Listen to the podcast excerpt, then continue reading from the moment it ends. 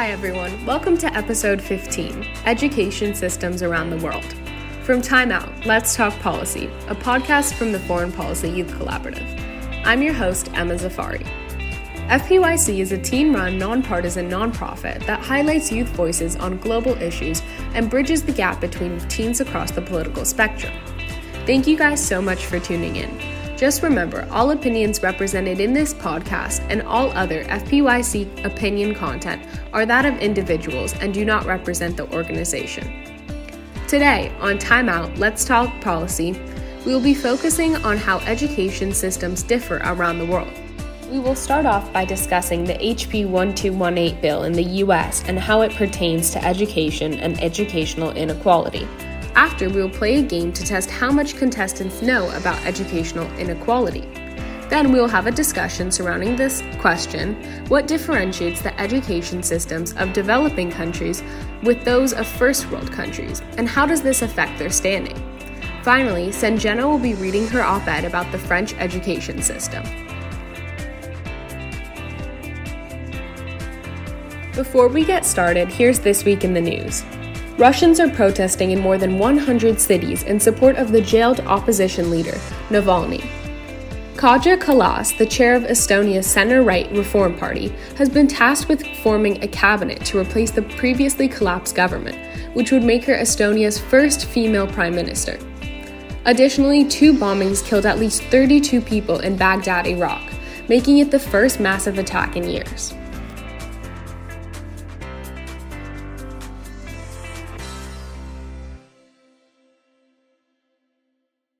Hey everyone, I'm Aishi and I'm going to be hosting the creative segment this week. Today I'm going to be discussing education inequality and specifically the HB 1218 bill that has been passed in Arkansas recently and how it's so detrimental to not only the kids in the schooling system but also society as a whole. This bill states that Arkansas public schools will lose funding if the schools allow classes or ECs in regards to topics like race, political affiliation, social classes, and gender. Personally, I believe that without these convos, there would be more people less inclined to be under understanding issues like race, social class, gender, etc. This is just misinformation without these topics being spread to them, it's detrimental and it's dangerous. And, you know, we can use the example of what happened to the Capitol. These people had been spread so much false information and so much twisted information that they made it their reality and they acted out on it and it, it caught like misinformation causes people to do crazy things. So i don't understand personally why the arkansas public school system and this bill has been passed. And it's really disgusting to see. And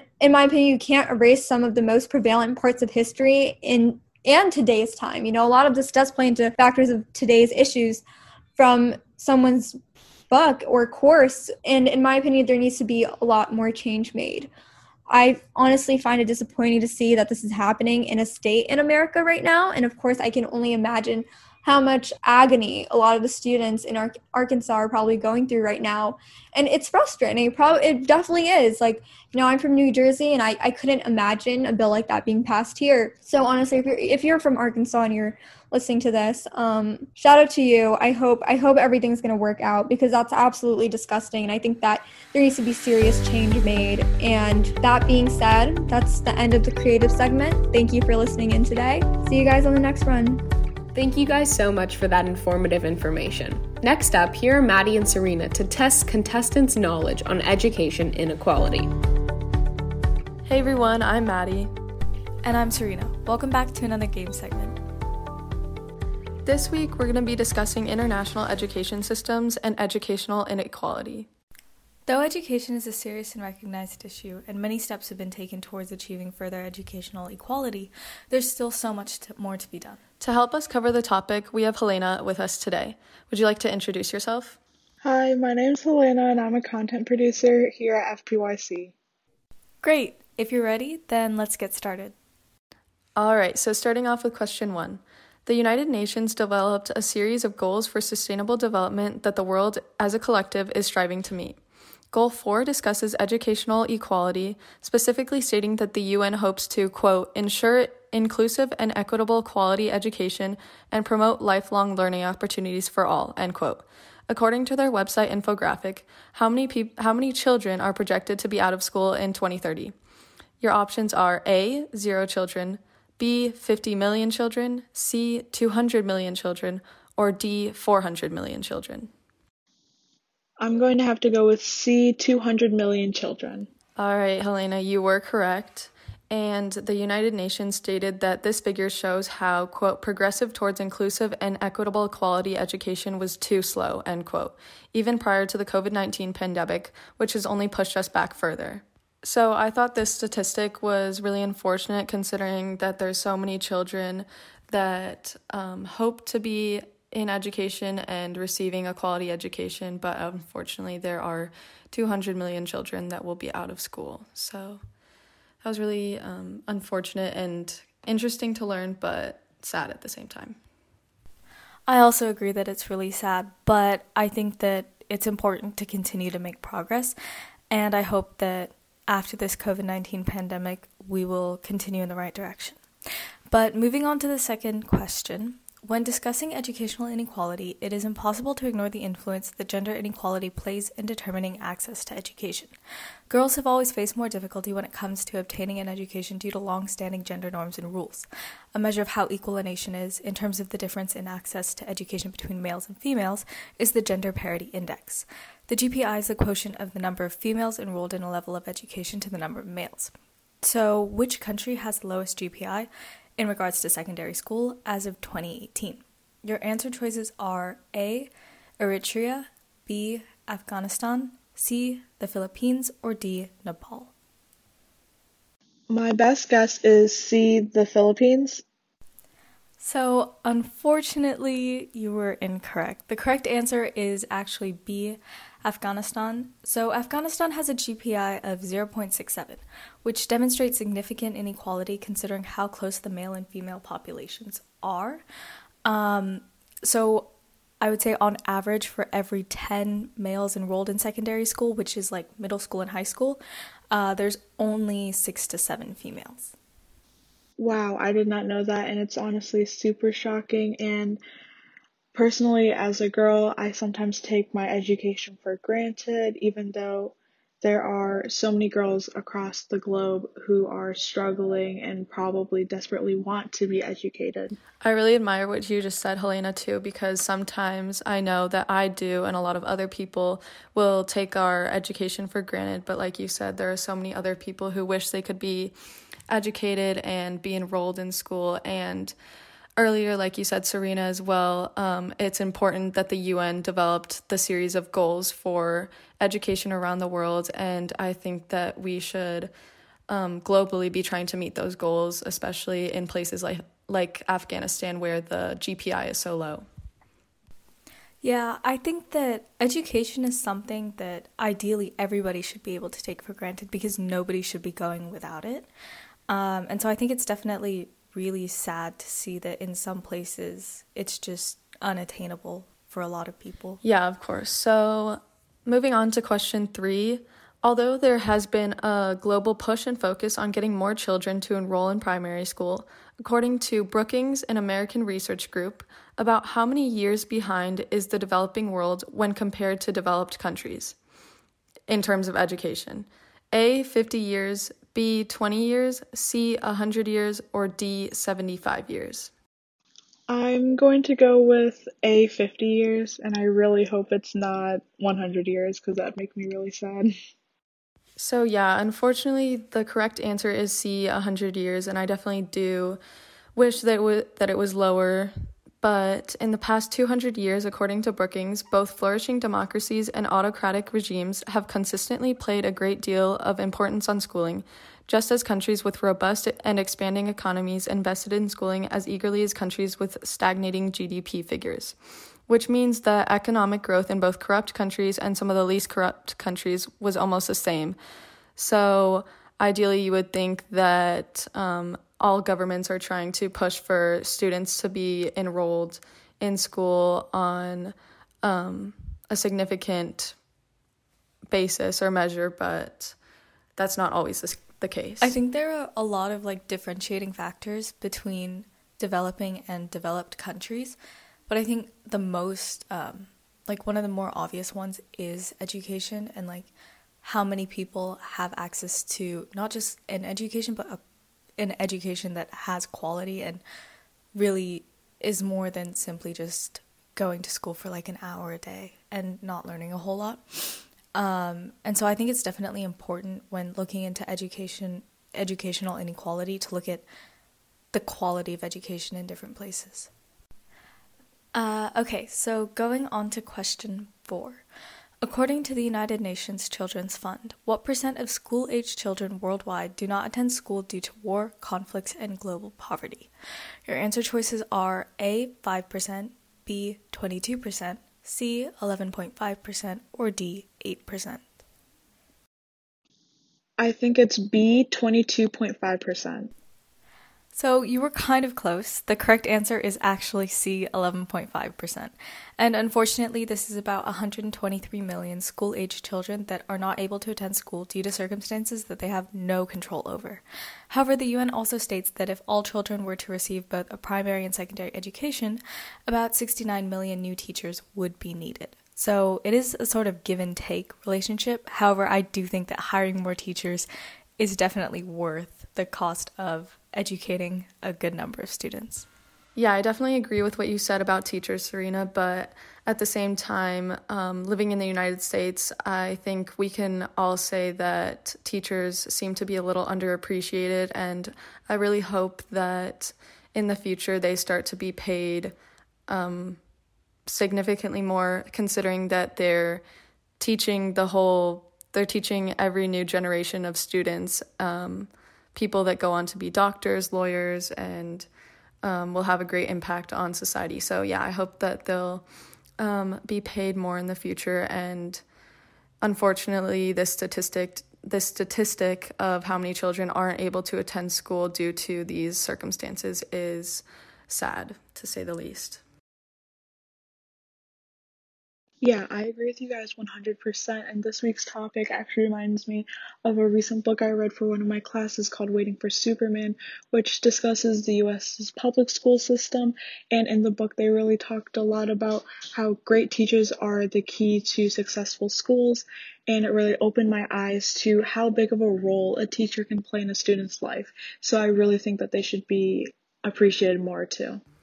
Yeah, so definitely I think that we can all agree from this game segment that we learned a lot about education and um, educational inequality, and I think it was a really meaningful and um, important discussion to be had. So, with that, it seems that Helena finished the game off with a total of one points, which definitely is not something to be upset about because they were hard questions, but at the same time, um, we definitely learned a lot. So, thank you so much for playing.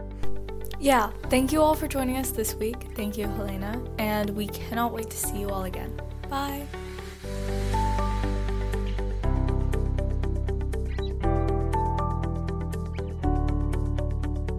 Great job, contestants. Now we have Mahika and Helena and their guests for the discussion segment.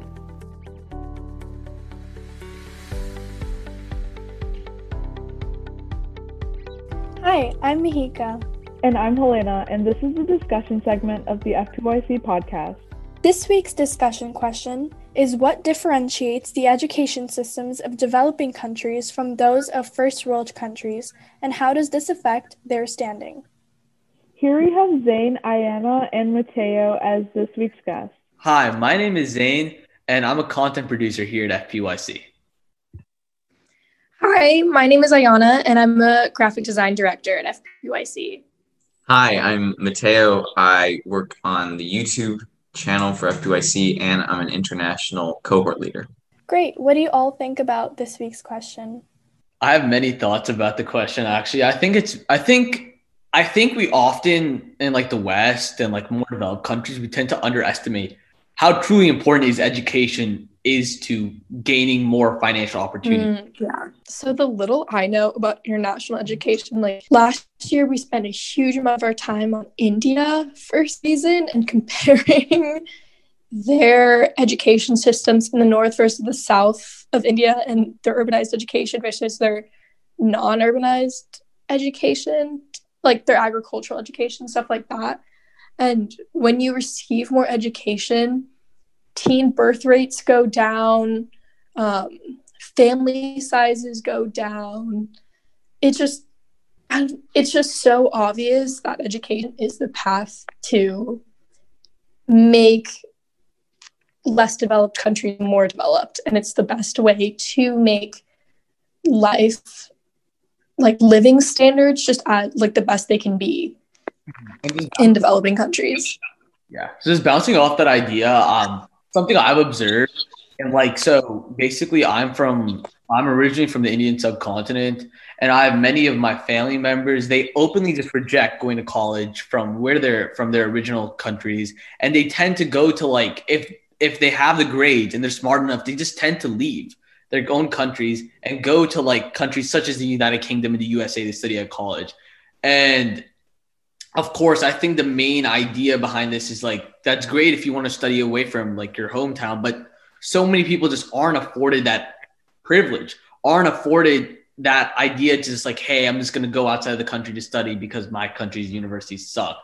I think, yeah, I think the main thing that like I think the main thing this question entails, and I think we we could potentially focus on in this podcast, is like how we can solve educational inequality and finding like what makes it worse in different countries, and then maybe identifying solutions. Because I think that mm-hmm. I think that's the main thing that like is yeah. Well, I I agree with both of you. I think that I mean I, I think really Ayana, you really hit the nail on the head in that observing how much education has to do with the development of a country I think just, and that's why I'm so excited that this topic of, of the podcast you guys chose was about education. Really, and also I also um, edit this podcast, and we were given the vote of what subject we should talk, we should talk about. And when um, education was proposed, I was just very excited because I think it's such an integral and important point to talk about.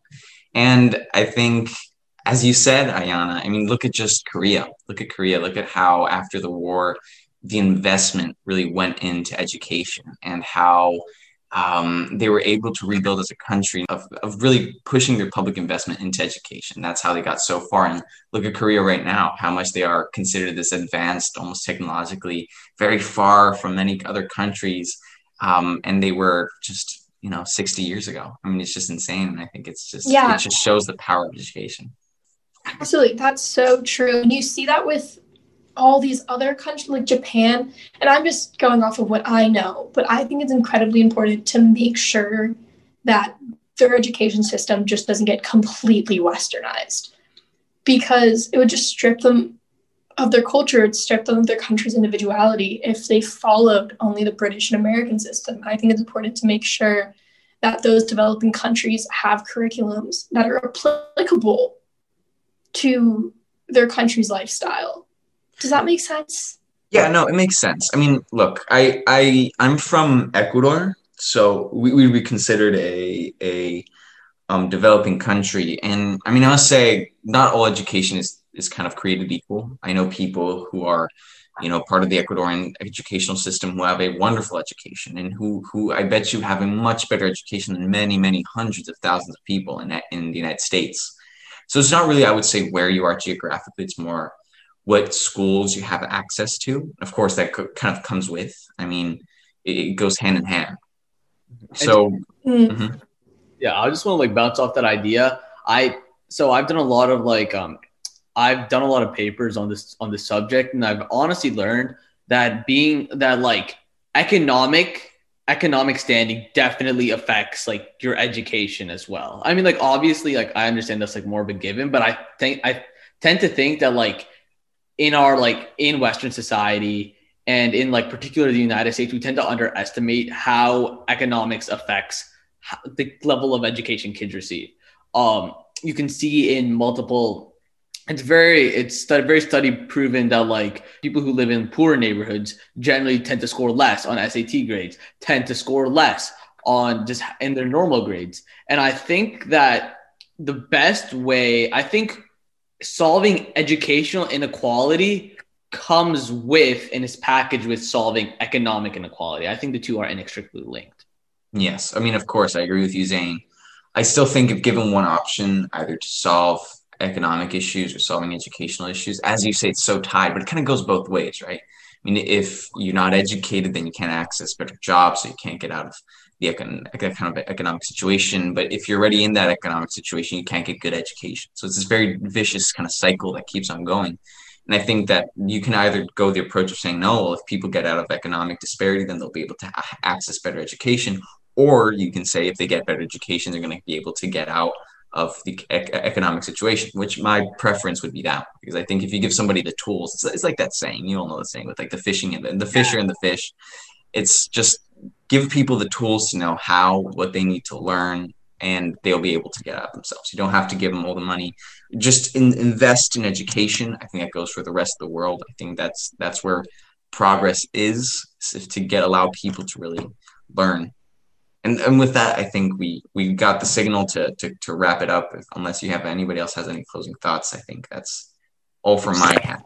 Yeah, I, I disagree with everything you just said. I'm glad we were able to have like a really thoughtful discussion on the topic. Yeah, thank you all for coming on and for a really insightful conversation today. Thank you so much for having us. Yeah, thank you so much. Thank you. That's all for today. See you guys next week with a brand new episode.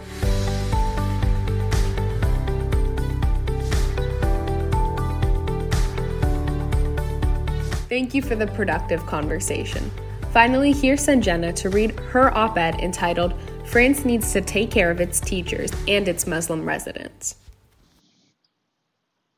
On October 6, Samuel Paty, a middle school civics teacher, gave a lesson about free speech to his pupils in which he showed caricatures of the Prophet Muhammad, which, which is offensive in the religion of Islam.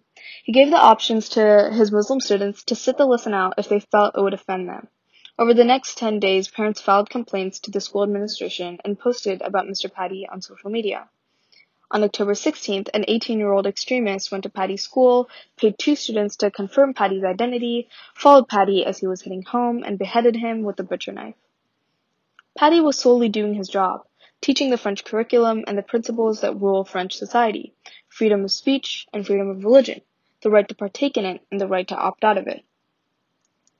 This secularism is an integral part of French national identity, with the French Revolution being as much a religious upheaval as it was a political upheaval. France's secularity laws have stirred up tremendous controversy over the years and have been criticized as being intolerant. In 2004, they barred wearing any sort of religious symbol in public schools. This includes wearing a cross necklace for Christians, wearing a kippah for Jews, and wearing a hijab for Muslim women. French President Macron made clear in a speech about the attack attack saying, We won't renounce the caricatures. The Muslim community in France, however, whose members are mostly law abiding citizens, are having a difficult time finding their place in the country. Laws like the one preventing religious symbols in public schools seem to affect people of Islamic faith more than they do other ones. For example, the importance of wearing a hijab for a Muslim woman is higher than wearing a cross necklace for a Christian. In protest, caricatures of the Prophet Muhammad are being projected on public buildings, seeming to purposefully mock the religion. It is completely understandable for the Muslim community in France to feel unincluded, targeted, and unprotected by the French government, especially when they take effort to prevent the mockery of other religions like Judaism. However, President Macron has been careful in the past to draw a line between practitioners of the Islamic faith and radical groups. Even recently, in his speech regarding Samuel Paty, he made a clear statement about steering away from stigmatizing all Muslims and instead stressing and instead stressed combating Islamic separatism, the problem that France has been facing in trying to integrate Islamic immigrant communities. He proposes preventing excessive homeschooling, preventing the ease of imams to travel overseas, and enforcing strict communications with mosques. The greatest criticism for Macron arises when he says things such as Islam is a religion that is in crisis today, all over the world. By saying this, Macron opens the conversation up to generalities about the Islamic religion and creates an environment where Islamophobic, anti-immigrant, alt-right sentiments are free to run wild. What happened to Samuel Paty is a horrendous, disgusting thing. The government must take measures to prevent something like this from ever happening again. However, they cannot simultaneously create a hostile environment for their Muslim residents. Not only would that be against their principles as a nation, it would be unhelpful in their goals of integration.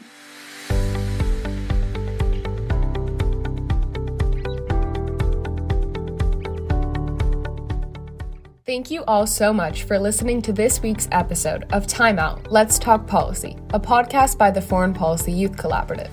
To learn more, visit us at fpyouthcollab.org or any of our social medias at fpyouthcollab. Once again, all opinions expressed in this episode are that of individuals and do not represent FPYC as an organization. Tune in every Monday morning for more FPYC. See you guys next week. A special shout out to Lee and Mateo, our incredible editing team.